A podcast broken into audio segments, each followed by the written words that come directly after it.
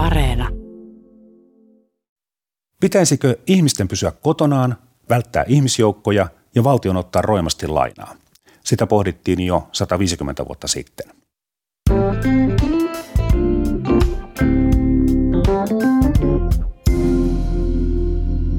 Olen Juha Virtanen ja tämä on tarinoita taloudesta ja taloushistoriasta. Tänään puhun kurjuudesta ja kulkutaudeista. Köyhyys aiheuttaa tauteja ja taudit köyhyyttä. Nälkävuosina 1867-68 suomalaisista kuoli 150 000, melkein joka kymmenes.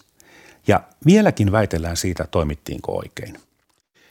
Eri lähteissä on vähän eri luvut, mutta oli miten oli, kuolleita tuli paljon. Ja nimenomaan tauti tappoi, ei nälkä. Mutta huono ja riittämätön ravinto heikensi ihmisiä niin paljon, että kulkutaudit ryöpsähtivät.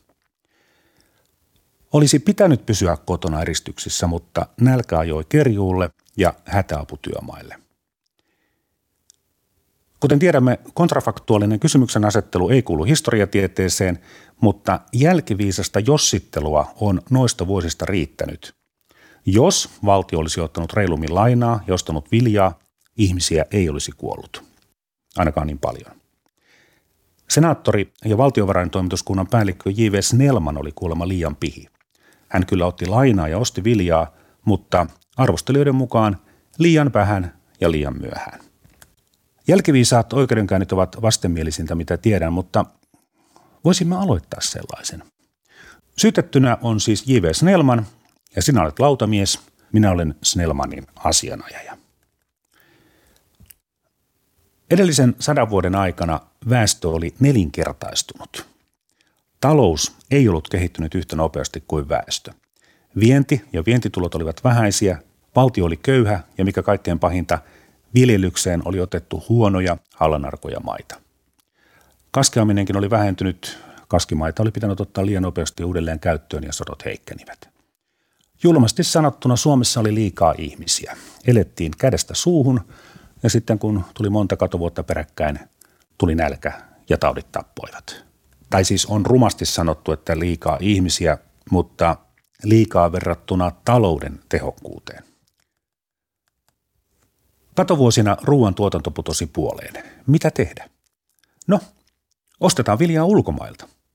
Millä rahalla? Sahateollisuushan ei ollut vielä noussut kukoistukseensa, se tapahtui muutama vuotta myöhemmin. Tervan hinta oli alamaissa, mutta viljan ei. Ennen nälkävuosia tervatynnyrillä sai viljatynnyrin, mutta nälkävuosina piti olla jo 3 tervatynnyriä. Valtion tulovirta oli siinä 15-20 miljoonaa markkaa ja lainaa saatiin vähän päälle 5 miljoonaa, mutta olisi tarvittu 50 miljoonaa markkaa. Ja sitten, miten viljan olisi saanut perille Suomen jokaiseen kolkkaan? 1867 talvi tuli hyvin varhain, satamat jäätyivät. Ja täytyy muistaa, että siihen aikaan ei ollut kuorma-autoja eikä asfalttiteitä, vain kärrypolkuja. Rautatiekin oli vasta Hämeenlinnan ja Helsingin välillä. Viljaa olisi siis pitänyt ostaa aikaisemmin ja enemmän, mutta valtion olisi pitänyt nostaa tulonsa 3-kertaiseksi tai sitten saada joltakin reilusti lainaa. Siis maa, jonka vientitulot olivat olemattomat ja tärkein elinkeino maatalous ei riittänyt ruokkimana katovuosina edes omaa väkeä.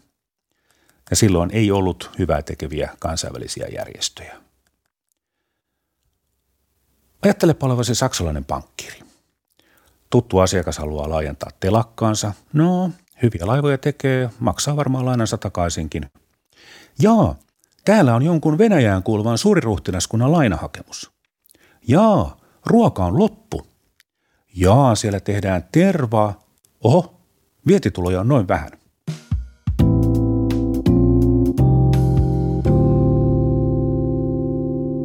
Sosiaalipolitiikka oli siihen aikaan sellaista, että rahaa ei jaettu ilmaiseksi. Nälkäisillä teetettiin töitä. Kuntiin perustettiin työpajoja ja samalla tietysti yritettiin pitää ihmiset paikoillaan, mutta moni kuitenkin lähti kerjuulle. Ja tosiaan valtio aloitti suuren ratatyömaan.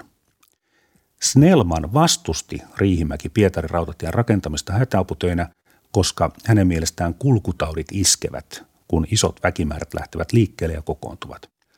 Snellman oli oikeassa, mutta hävisi tämän kiistan. Ja tosiaan kaava oli yksinkertainen. Ensin oli heikko ja liian vähäinen ravinto ja sitten iskivät taudit. Lavantauti, pilkkukuume, punatauti, isorokko. Kaikenlaista oli liikkeellä. Ratatyömaalla kuolleista ei ole tarkkaa lukumäärää tiedossa, ei ollut mitään nimilistoja, mutta ne hautausmaat olivat ja ovat suuria. Entä muut keinot? Pannaan leipään puolet petäjäistä. Petun ravintoarvo on hyvin matala, eikä sitä voi sinällään syödä. No entäs sitten marjat ja sienet? No, niillä ei koko vuotta elä. Ja yllättävää kyllä, järvikalojenkin osuus ravinnosta oli hyvin pieni.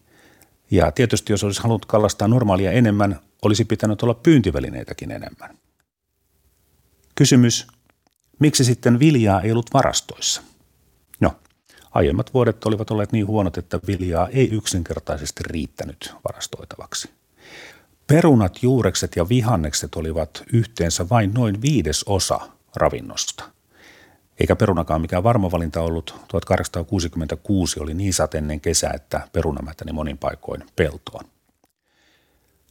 Peruna ei säily pitkään, päinvastoin kuin vilja, ja sen vuoksi perunaa viljeltiin lähinnä vain omaan käyttöön.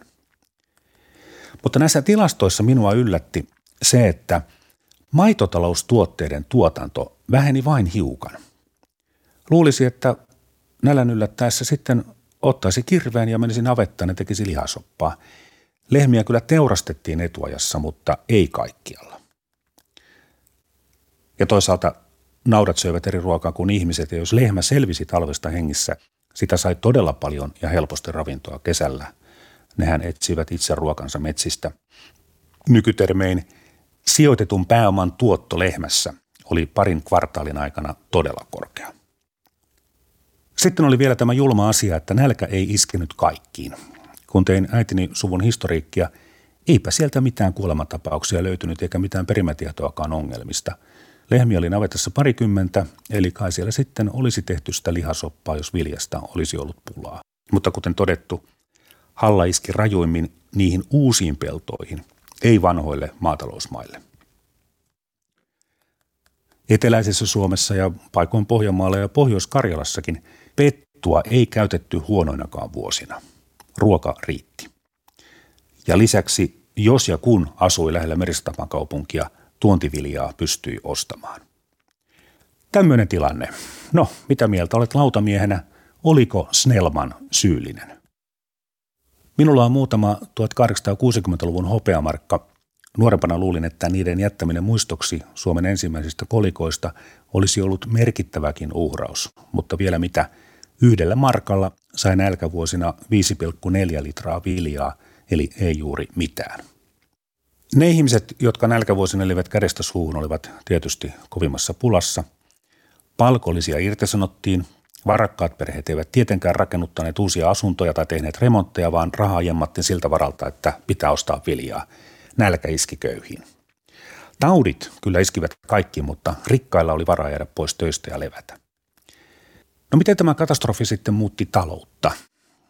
Sitä on mahdotonta saada selville, mitä ihmiset korviensa välissä ajattelivat, ja taloudessa moni asia vaikuttaa toiseen. Sahateollisuus olisi varmasti noussut ilman nälkävuosiakin, mutta kyllä nyt jos koskaan tajuttiin, että vientiä pitää lisätä, jotta saa tuloja, joita huonoina aikoina voi käyttää sitten vaikka ruoan ostamiseen. Vuosikymmen 2 myöhemmin Suomi olisi selvinnyt katovuosista paljon paremmin. Vientituloja tuli. Oli paremmat liikenneyhteydet, ne auttoivat ulkomaankauppaa, maatalous oli tehostunut, karjatalous oli parempi bisnes kuin viljanviljely. Venäjälle vietiin kallista voita ja sieltä ostettiin halvalla viljaa. Vältä suuria ihmisjoukkoja, pese kädet. Näitä neuvoja annettiin keväällä 1918. Tauti tappoi silloin meillä Suomessa varmuudella noin 20 000 ihmistä, ehkä jopa 30 000. Keuhkokuume voi iskeä kehen vaan, mutta aliravitut saivat sitten muita useammin jälkitauteja, ja Suomessahan oli keväällä 18 paljon punavankileirejä, joissa oli huono ravinto ja paljon ihmisiä ahtaissa tiloissa. Ja lisäksi vapaana olevien köyhien oli pakko käydä sairaana töissä, eivätkä he pystyneet lepäämään. Väkeähän Suomessa oli tuolloin noin 3 miljoonaa, eli melkein 1% väestöstä kuoli influenssaan. Vuoden 18 sota oli aika likainen. Rintamallahan kaatui vähemmän kuin mitä murhattiin ja teloitettiin, ja lisäksi vankileireillä kuoli reilusti enemmän kuin varsinaisissa taisteluissa. Ja vankileireillä kuolemia tuli juuri Espanjan taudin vuoksi. Tautia oli meillä useissa aalloissa, 4. oli alkuvuonna 2020, eli sitä on sitten saanut pelätä monta vuotta. Espanjan taudista ei ole Suomessa paljon puhuttu, ja ehkä se johtuu juuri siitä, että samaan aikaan käytiin verinen sota. Eli iso uutinen, mutta se peittyi vielä isomman varjoon. Rutosta on muuten esitetty todella mielenkiintoinen ja raju hypoteesi, eli että se lopetti feodaalijärjestelmän. Kun väki väheni, palkkatyöläiset ja vuokraviljelijät korvasivat maaorjat. Rahan käyttö yleistyi ja raha sitten teki mahdolliseksi työvoiman ja pääoman liikkumisen, maatilojen oston ja myynnin. Minä en kyllä ihan usko, että mustasurma oli kaiken tämän alkusyy, mutta ehkäpä ainakin osittain. Sehän levisi mustarottien mukana. Ruttokirppu siirsi sen sitten ihmiseen. Eurooppaan se tuli Aasiasta 1300-luvun puolivälissä. Kuolleista on eri arvioita, 1/3 aina puoleen. Sen tiedämme varmuudella, että norjalaisista meni joka toinen.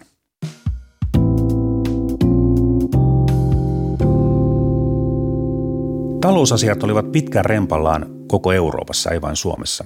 Vuodesta 1200 vuoteen 1750 Länsi-Euroopan reaalitulo per capita kasvoi selvästi vain yhtenä jaksona. Ja tämä on sitten mustaa huumoria, liittyy mustaan surmaan. Tämä ainoa jakso oli 1300-luvun puolivälissä, eli syynä ei ollut talouden tehostuminen, vaan se, että rutto jätti lisää viljaa elonjääneiden kulutettavaksi. Arvioiden mukaan elintaso säilyi ennallaan 2000 vuotta. Siis 1600-luvun ihmisen elintaso oli suunnilleen sama kuin Rooman valtakunnan alkuaikoina. Siis ihan tajutonta.